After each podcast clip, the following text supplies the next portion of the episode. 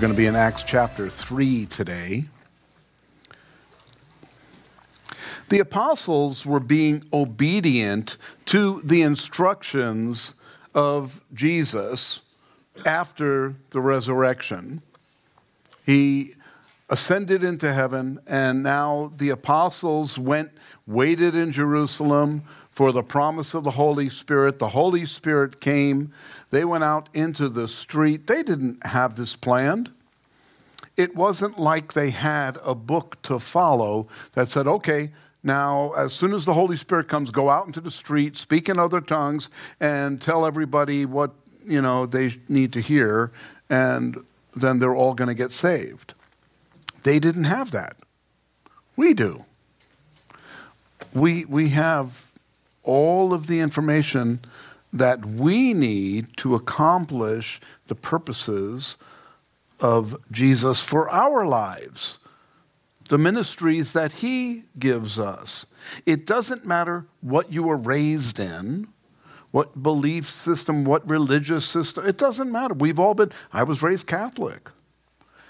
Um, I know many of you were raised in other religious systems. But all of that aside, this is the Word of God. All we need to do is listen to what the Word of God has to say, and then we have the answers. I don't listen to what a church tells me as far as doctrine goes. I, I don't want a church to tell me what is right and what is wrong. I want the Bible to tell me what is right and what is wrong. If a church says something that isn't in the Bible, then I have to question where did you get that from? you know and, and uh, sometimes you'll get the answer oh well it was a revelation that we received from you know god. There is no private revelations. There are no private prophecies. There is no private interpretation. Uh, the bible is open to us all and it applies to us all no matter what our background is so here's the good news we have these acts from these apostles. We can see what they were doing. We can see the good that they did, and we see the mistakes that they made too. There were some mistakes that were made. That's why I love the Bible because it tells us the good and the bad. It tells us the right and the wrong. And it always emphasizes that Jesus is the right way everything that he taught us, everything that he taught the apostles was uh, the right way. And even if you have everything perfect, even if you have the example of Jesus right there in front of you, you're still going to have a Judas in the camp. How is it possible? You know, I, I wish Judas was going to be in heaven so I can smack him. So, why, how in the world? Now, of course, um, that's hate speech, and uh, but um, I'm joking in a way, but it's like I just don't understand. How can you follow someone that led you in such a positive way, and you still come up on? I'll tell you how. He was human. He had sin in his life, and he let sin control him more than he let Jesus control him. Today's message is titled, The Lame Man is Healed. We continue our study through the book of Acts with chapter 3 in verse 1, where we read Now Peter and John went up together to the temple at the hour of prayer, the ninth hour. So there were actually three hours of prayer. Uh, the first one was at 9 o'clock a.m., the third hour. The hours start at 6 a.m. That's when the day started. And at 9 a.m. would be the first hour of prayer. The second one was at noon. That's when Peter was hanging out up on Simon the tanner's roof and he was hungry and he had that vision of the sheet coming down with the animals on it, and God saying, Hey, rise, kill, eat. Peter said, Oh, I, I've never eaten anything that was unclean. And God said, What I call clean, you don't call unclean. You see, it's another one of those Peterisms where Peter always had the right way of doing things. Oh no, that's unclean, you know. And God said, No, I called it clean. Eat it. Shut up. He didn't say shut up. It wasn't in, I, I threw that in there. But that's how I hear God sometimes when I'm studying the word and I'm like, oh, I fit that. I, I'm, I've done that. I've thought that my way was better than God's way. I thought that the way I was doing something, I was more righteous because of the way I was doing it, you know, and and then I could hear the voice. No, it wasn't the voice of God. I didn't hear a voice, but, but in my heart, I heard, shut up. You know? And, and it's like, of course, you know, I'm being a fool. I need to listen more and talk less. I need to hear the Holy Spirit speak more and stop trying to tell him how I'm going to do things. These apostles weren't going now at 2:30, 30 minutes before prayer in the afternoon. That's when they had the sacrifice. They had the afternoon sacrifice then. And when they did that, the smoke from the sacrifice would be going up into the air. And that's how come the people came at three o'clock and they all went to prayer, and the prayers of the saints went up with the smoke. And that's uh, how they envisioned this. But Peter and John were going there not so much to participate in the traditions of Judaism, they were going there to pray, but they were going there to preach. They were going there to share the gospel message with those Jews that were there. One important thing I see here is that Peter and John went together to a lot of different things. Now, Peter was alone up on the roof when he was getting hungry and had that vision, you know. Uh, he was alone up there spending time with the Lord in prayer. But whenever they were out ministering and interacting with the Jews, with the public, they were together. They went two by two. Sometimes they had more, sometimes they had a group. See, when Cornelius had sent his servants, and they came and got Peter down from the roof and, and came in to the house of Simon the tanner. When they went to go talk to Cornelius, Peter didn't go alone. Peter brought other disciples with him when he went to the home of Cornelius. And so it was just the fact that it's good to have more than one person so that when you go, one person can be praying, one person can be sharing, two people may be sharing, but the more you have there with you, the better it is, the more uh, uh, accountability you have into what you're doing. It's always good, and that's a good example because Peter and John did a lot together. And we hear you know, Peter and John, Peter, James and John, when Jesus was around, he would call them together to do things. You know, when uh, Jesus rose from the dead, Peter and John were running a marathon to the tomb together, racing each other to see who would beat who. John records that. They were always together, doing things together. It's good for us to do things with other believers. Sometimes it's our wives that we do things with in ministry. Now, sometimes it is a group of men doing things in ministry. Sometimes it's a group of women doing things in ministry.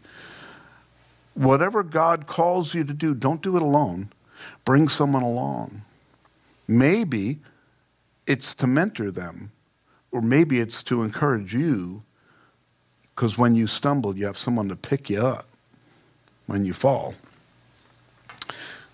A couple of things we learn about here that Peter and John have a high value of friendship, of relationship. They placed a high value on that, and they were men of prayer. When it was time to pray, they would pray. Now, we remember in the garden, it was time to sleep. You know, remember? You know, Jesus went to pray, they went to sleep. You know, wow, we just had that good meal and everything. Oh, time to go to sleep. Well, Jesus, if He wanted us to pray, we shouldn't have gone to eat first. We, we should have prayed first, and then we would eat. But they were going to the temple because they wanted not to participate in Jewish traditions, but they wanted to share with those that were there the good news of Jesus Christ. Verse 2 And a certain man, lame from his mother's womb, was carried, whom they laid daily at the gate of the temple, which is called Beautiful, to ask alms from those who entered the temple. So here's this man, he's lame from birth. He had friends bringing him, or family members bringing him, it doesn't say who they are, but they would put him at the beautiful gate, the gate beautiful, that's the name of it, every day to ask alms. Why would they go to these gates and ask alms? Because it was part of what the Jews did. You see, the Jews believed that it was their responsibility to give to the poor. And so these people would position themselves in such a place that when the Jews that were going into the temple uh, would pass by, they would give alms uh, to these that were needy, that were poor outside the gate. And so it was an opportunity for the Jews to show off their giving heart and for the poor to receive funds at that point. And then in verse 3, we read, Who seeing Peter and John about to go into the temple asked for alms. And fixing his eyes on him with John, Peter said, Look at us. And so here he is. People are walking by, going into the temple. It's the hour of prayer. And as Peter and John are going by, he sees them and he's asking for alms for them. And obviously, he wasn't really focused on them. He saw them and he asked for alms, but he probably was more in a looking down position to where he would be humble and um, asking for help. And Peter and John stop and look at him. And Peter says to him, Hey, look at us. Look at us. And so he wanted to get his attention. He wanted to get his eyes off of the situation and onto Peter and John. And so he gave them his attention, expecting to receive something from them. He was going to receive something, just not what he expected. You know, in that situation, we have been probably numerous times in our lives where we were calling out to God, expecting something from God, expecting help from God. If, if you're not expecting help, why call out to Him? That's a problem with our prayer today. Quite often, we pray not expecting. We pray because that's what we're supposed to do. Oh, you're sick, let me pray for you. But if we don't have the faith that that prayer is going to have an impact in that person's life, why pray it? Why even open our mouths? Why not just say, well, good luck? Because that's about as effective as a faithless prayer. When we pray, we should have faith. Not faith in our prayer, Because our prayer is meaningless without the power of God. It's the power of God that makes prayer effective. I have a God that not only hears my prayers, he answers my prayers. And that may not be all the time, because sometimes I'm praying for alms when he wants to give me something much more. He wants to bless me much greater than the thing that I'm asking for.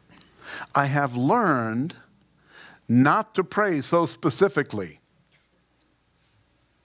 You know, not to say, God, this is what I want, this is what I need. Oh no, He knows better what I need, right? And He may want to give me something so much better than what I'm asking for. But because I am limited in my understanding of what God wants to do with what He's going to bless me with, sometimes the answer is no. I really need this motorcycle. You see, and, and, He knows what I would be like on a motorcycle. You know, and, and so He says, uh uh Nope, you, you don't need a motorcycle. What you need is an armored car. But, you know, I'll, I'll let you have something a little smaller. I always think of what's best for me, and that's how my prayers were. Oh, Lord, I know that this is what's best for me. But it isn't. That's what this guy is finding out right now he's asking for alms because that's what he needs, right? And then Peter said, Silver and gold I do not have, but what I do have, I give to you. In the name of Jesus Christ of Nazareth, rise up and walk. So here is this man who has been lame from birth, sitting outside the gate. He wasn't really sitting, he was laying there because they just flopped him there. And he's there in front of the beautiful gate, and he's asking for alms.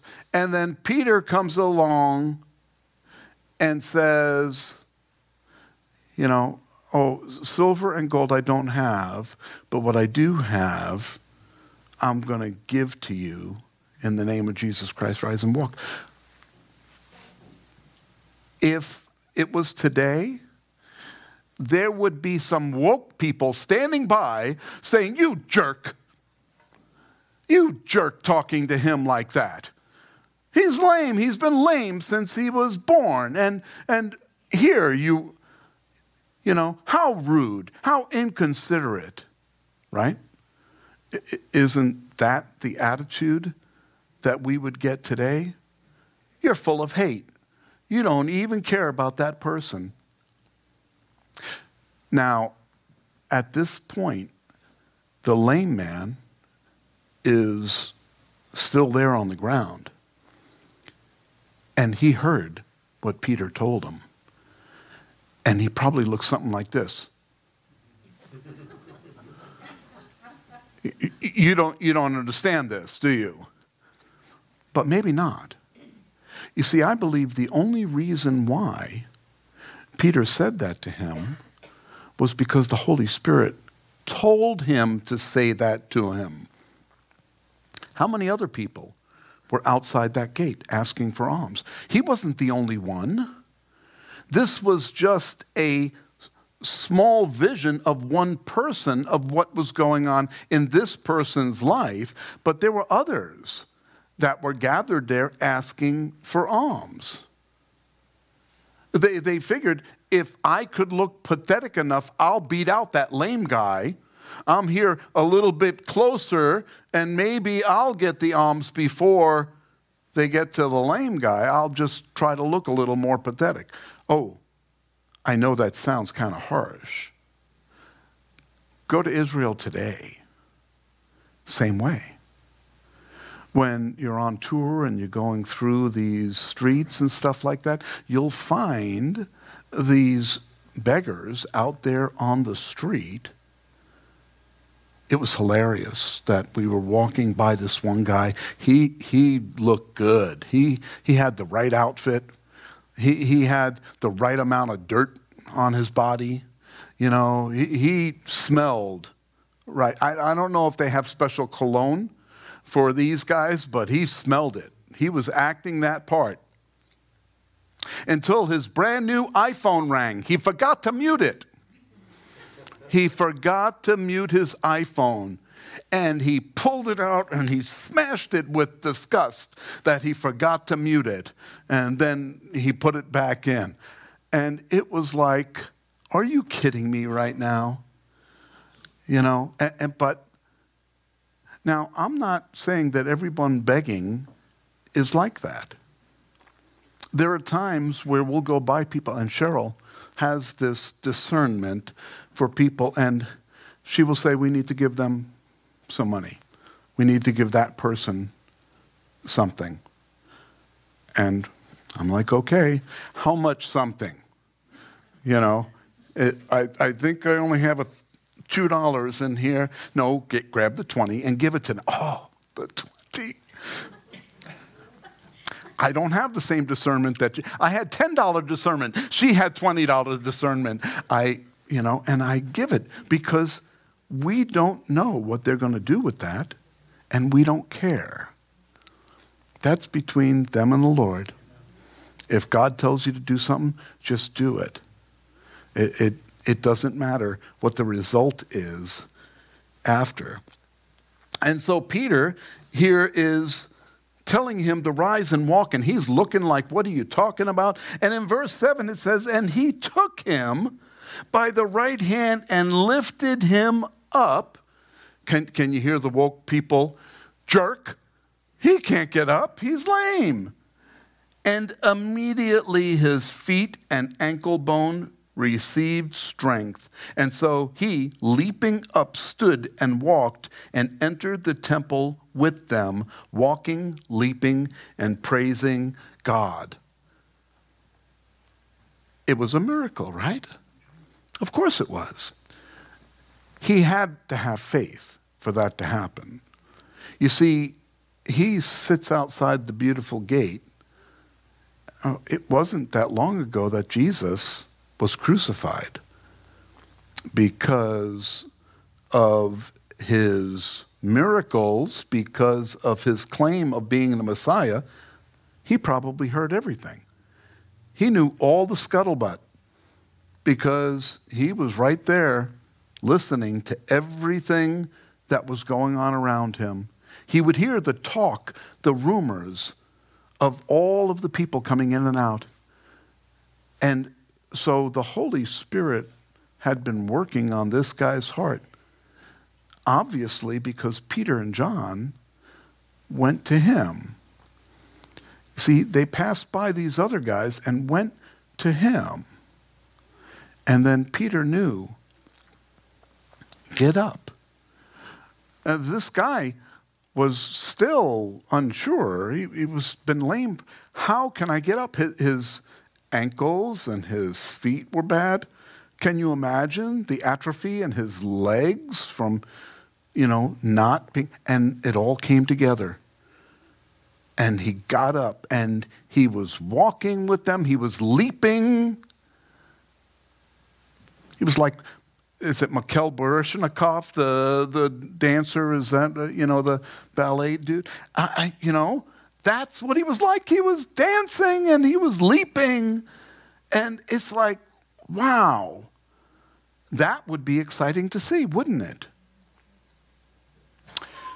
I think it's even more exciting to see someone that has lived a life of sin their whole life, walking a life contrary to God, and then getting saved, receiving Jesus Christ as the Lord and Savior, and getting saved. That's just as exciting to me. And sometimes it, it's a little more improbable to me. And I know because I've been there, I've lived it, because I was one of those people that nobody ever expected me to get saved. I had so much going on in my life that uh, people would have considered me prosperous by the world's, you know, concern. I was doing pretty good. But I didn't have any desire to be a Christian at that point. I was raised in Catholicism, but you know, all I liked about that were robes and the chance to light something on fire with those, you know, I can light the candles. I wanted to do. I wanted to be an altar boy just because of the the cool things they got to do. It was part of the ritual, being included in the ritual. I wanted to be part of something. And so, you know, at 14 years old, I became part of the world. And, uh, you know, at 14 years old, you would think, no, 14, come on. Yeah, 14. And I'd lived, by, by the time I was 19, I'd lived three lives of trouble. And it was not a good thing. There was nothing glamorous about it. But when I got saved and my whole life turned around, people didn't recognize it right away. Oh, they saw that I was different. I was like this guy leaping and, and you know, walking, but I still didn't know much. And I still made a lot of mistakes. It took years of God working on this heart. You know, here is a typical conversation with God early on.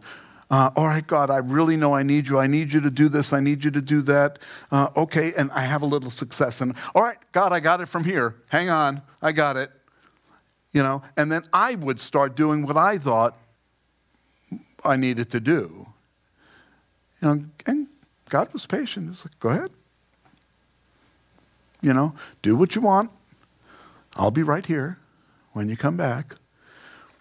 And every time I would go back and say, okay. I'd be like that song, Jesus, take the wheel, please, because um, I've messed this up. Why was I behind the wheel in the first place? He needs to be behind the wheel all the time. So I don't end up where I was going. There are many people that are going through life lame.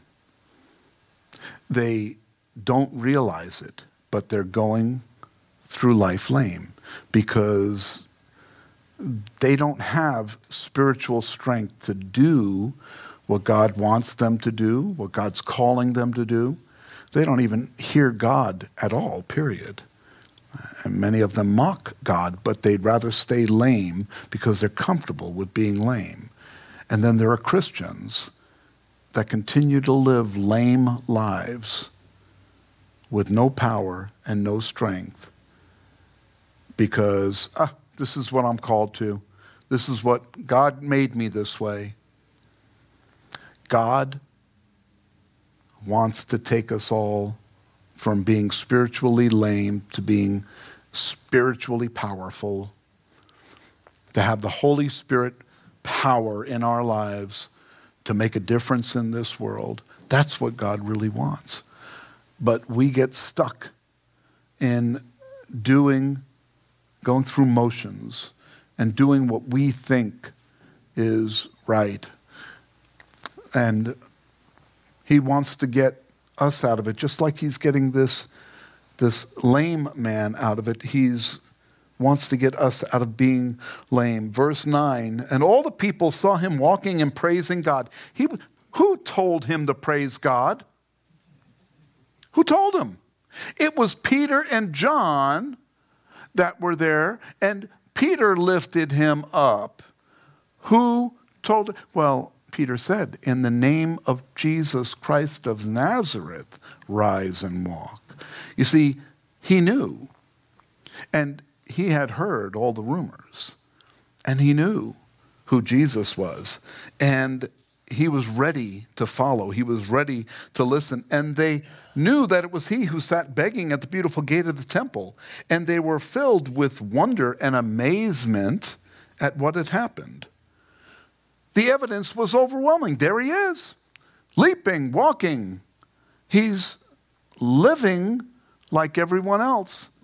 You see, when we are lame and we're not able to do things, uh, then we ask for alms. We ask for help, and that's about as far as we get. But if God does something supernatural and brings us out of that, now we can do for ourselves. That's trouble. You see, this lame man can now think to himself, oh, I can go to work now. Uh, I can go, you know, have a career now. Maybe he had never been married because he was a lame man. He couldn't do anything, he couldn't provide for a family.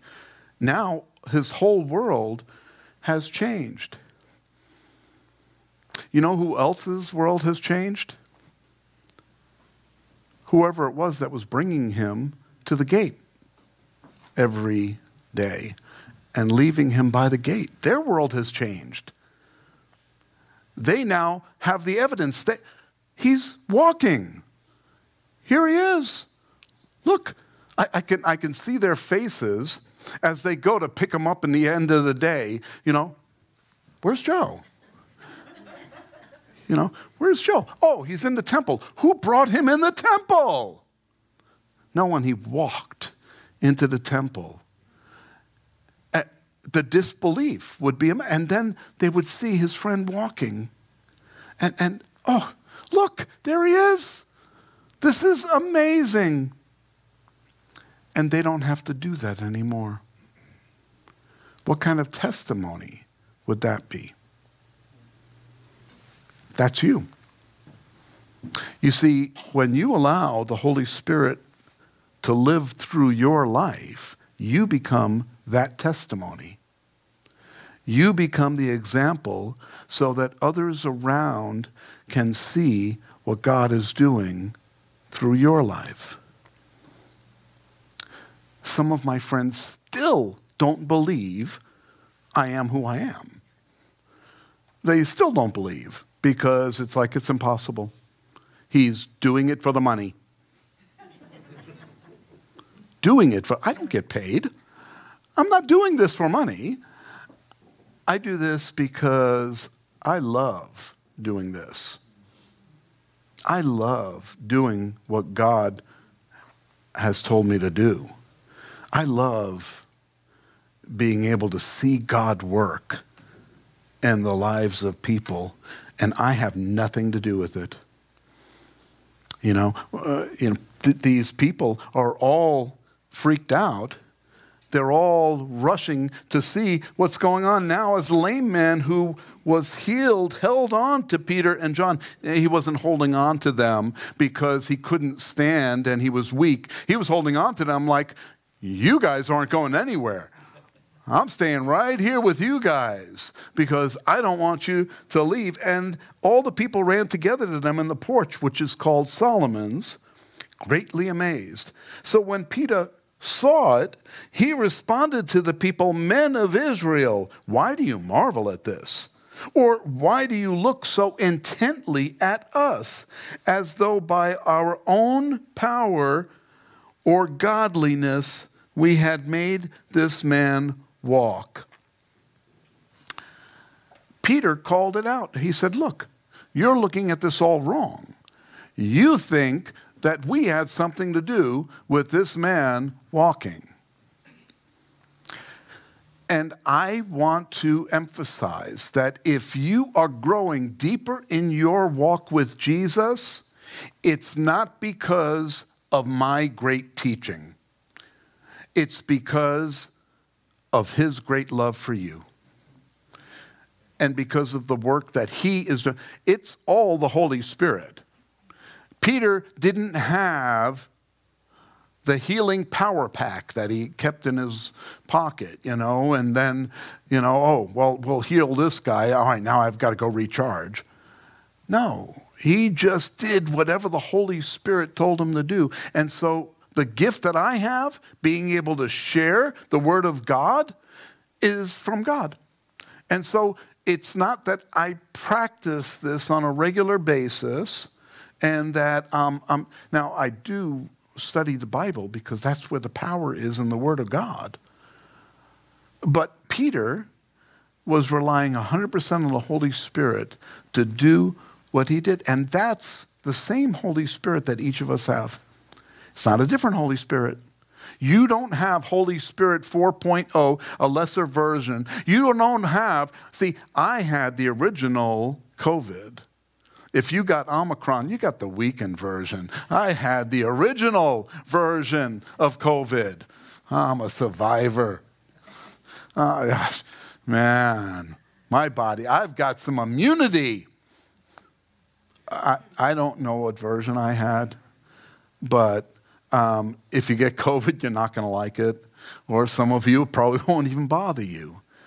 But here's the thing the Holy Spirit is the same Holy Spirit, and He's able to do the same work that He did through Peter through us.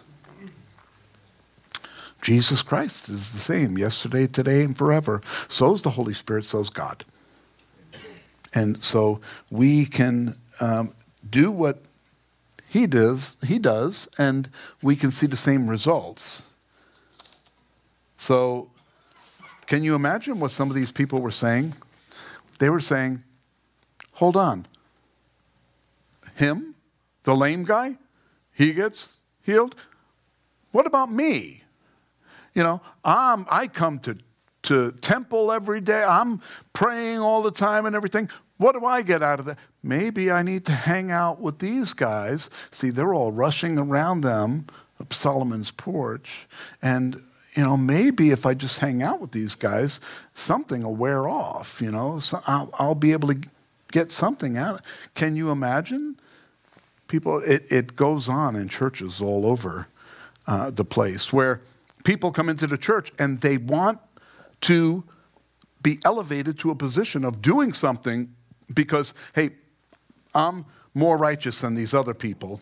So give me a position of authority. You know, let me do something. I have a gift. We all have gifts. Do your gift. Don't, you know, don't look for titles the more Paul grew in his relationship with the Lord, the more he was aware of his unrighteousness. He started off in 1 Corinthians chapter 15 verse 9. He started off saying, "I am the least of the apostles." He recognized he, he recognized himself as an apostle, but he's the least of the apostles. And that's how he pictured himself. But by the time he wrote Ephesians, he said he was the least of the saints. That's all the saints. And he called himself the least of the saints. We look at Paul, and, and he wrote so much of the New Testament, it's like, what do you mean? But he recognizes sin.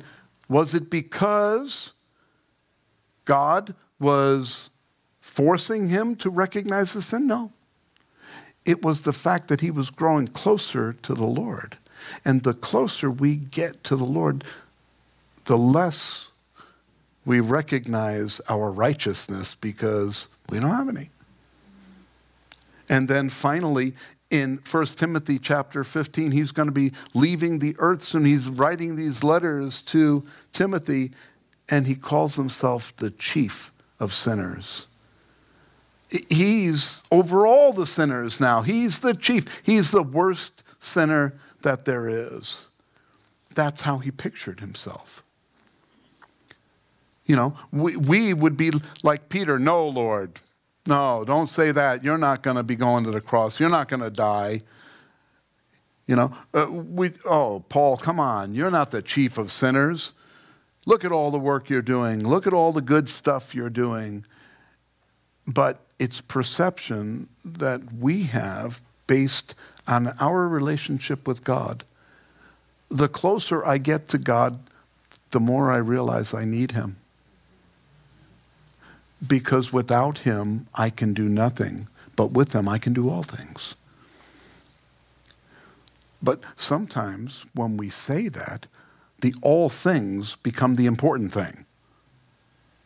It, it's not the all things that become important, it's the nothing that becomes important. I can do nothing without him. That's the important part.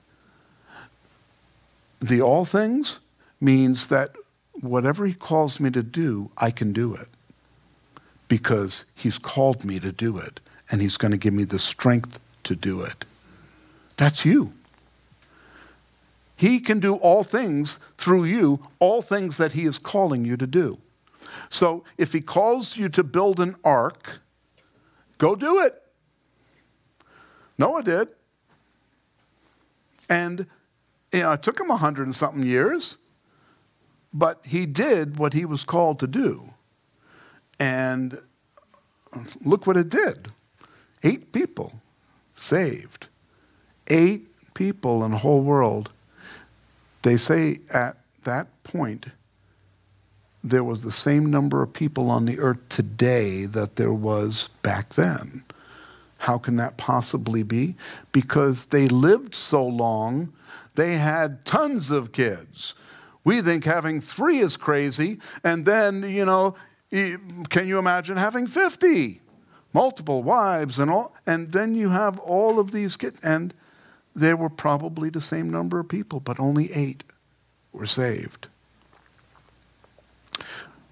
We have to remember what Jesus said that it, it will be in the days of Noah, it will be in the days of Lot.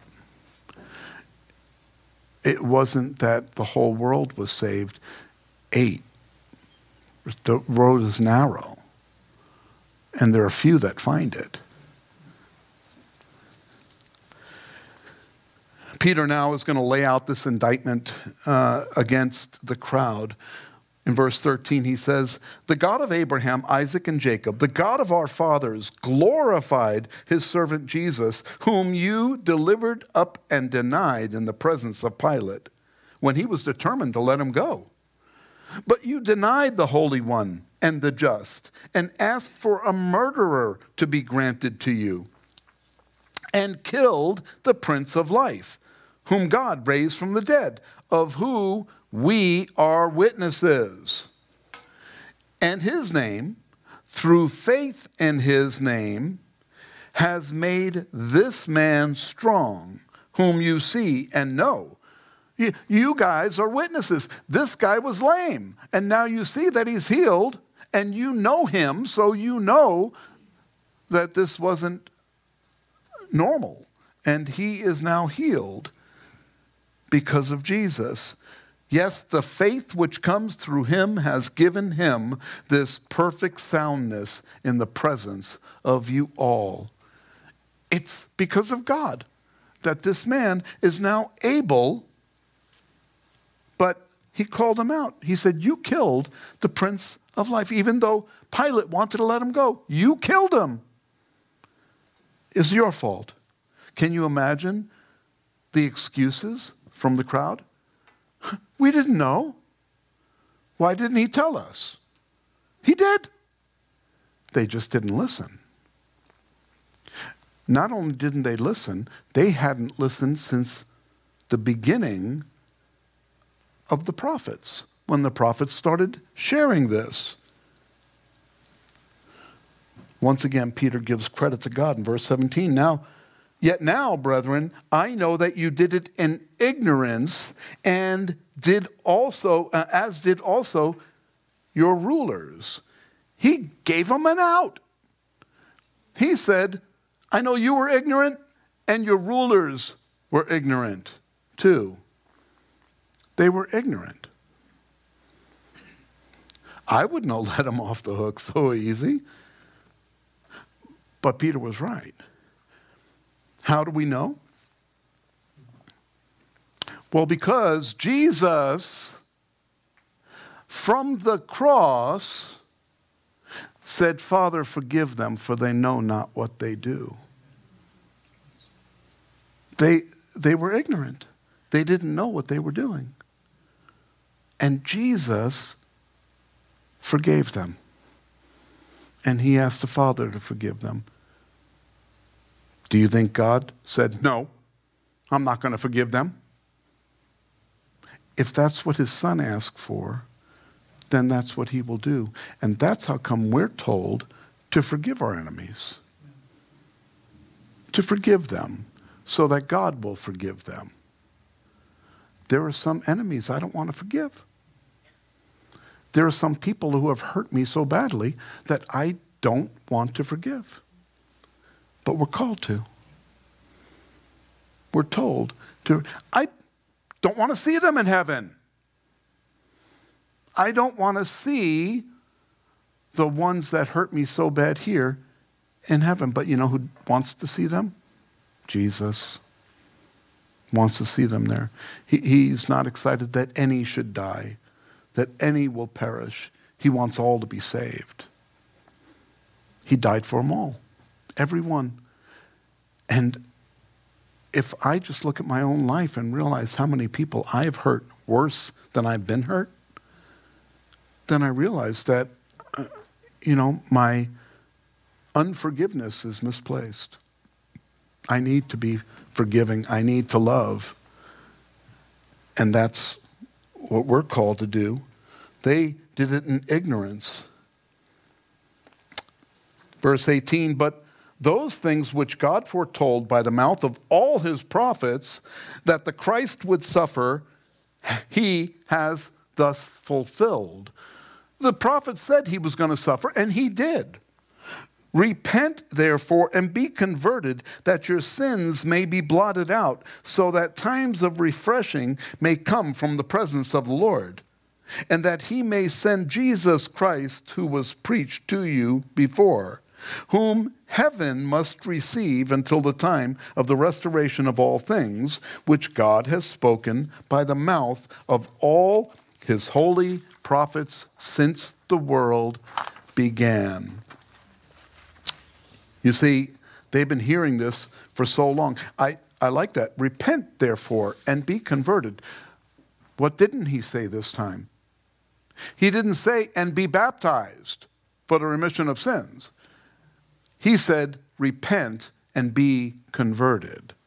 That's how we are saved through repentance and conversion by receiving Jesus Christ as our Lord and Savior since many of the Old Testament prophecies have been fulfilled, there are still some that are going to be fulfilled, that are yet to be fulfilled. We can be confident that any prophecy that has not been fulfilled will be fulfilled. We've had all these examples of prophecies that have been fulfilled up until this point.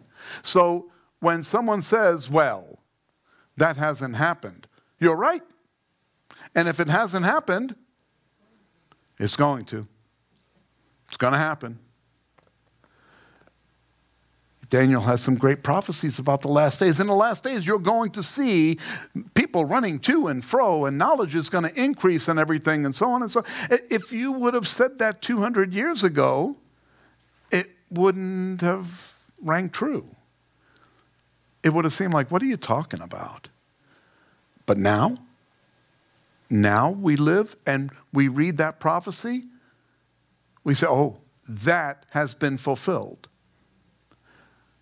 You see, that was written hundreds of years before Jesus was even born. And now we have seen the fulfillment of it in our time, in our generation. It's exciting to live in the days that we're living in. Verse 22 For Moses truly said to the fathers, The Lord your God will raise up for you a prophet like me from your brethren. Him you shall hear in all things, whatever he says to you. Oh, yeah, they heard. And it shall be that every soul who will not hear that prophet shall be utterly destroyed from among the people. Yes, and all the prophets from Samuel to those who follow, as many as have spoken, have also foretold these days. You are sons of the prophets and of the covenant which God made with our fathers, saying to Abraham, And in your seed all the families of the earth shall be blessed. To you first, God, having raised up his servant Jesus, sent him to bless you in turning away everyone, every one of you from your iniquities. You see, he was talking about a prophecy that was from Genesis. Genesis from 28:14 it says, "And in your seed all the families of the earth shall be blessed." But Paul made it clear what that prophecy was about. In Galatians chapter 3 verse 16, Paul says, "Look, it didn't say in your seeds, it said in your seed, individual. All the nations of the earth will be blessed. And it was speaking of Jesus. And because of Jesus, it isn't just the Jews, but it's all the nations of the earth, the Gentiles too. We are blessed because of what Jesus has done. This isn't exclusive to the Jews anymore. These guys didn't get that. They missed the boat on it. But we're going to read about that next week and what happens with that. Uh, the takeaway from this the lame man wasn't expecting to be healed. And sometimes we aren't expecting what God wants to give to us, what God wants to do in our lives. We're not expecting it. We're expecting A, and He wants to do B, C, D, E, F, but we're just stuck on A. The lame man wasn't, he wanted this alms, and God was going to give him the ability to never have to ask for alms again, but that he was going to be a productive person. Sometimes we ask God what, for what we want, but we ignore what we really need. The lame man didn't stand up and praise Peter and John, he began praising God. That's important for us. We, we, there are so many excellent pastors out there that preach a good word. But we should never glorify them because of the word they speak, because of the teachings, because of the worship teams and the music and the excitement and the lighting and the. None of that is important. What's important is who is important is the God of the Bible, the Son, Jesus Christ, and the Holy Spirit who lives within you. That's the important thing that we need to be focused on. And just like the Jews, number three, we can choose to ignore the scriptures and follow our own lives, our own plan, our own desires. But when we get tired of that, we reach out and that Holy Spirit will lift us up from our lameness and we'll be leaping and dancing and we'll be excited to see what God is going to do next. Today, we're the ones bringing the message to the lost. It's us that are bringing that message of hope to the lame, to the spiritually lame, the spiritually blind. And when the Holy Spirit tells you it's time to lift someone up, have faith that He is going to be the one to do it, not you, Him. Amen?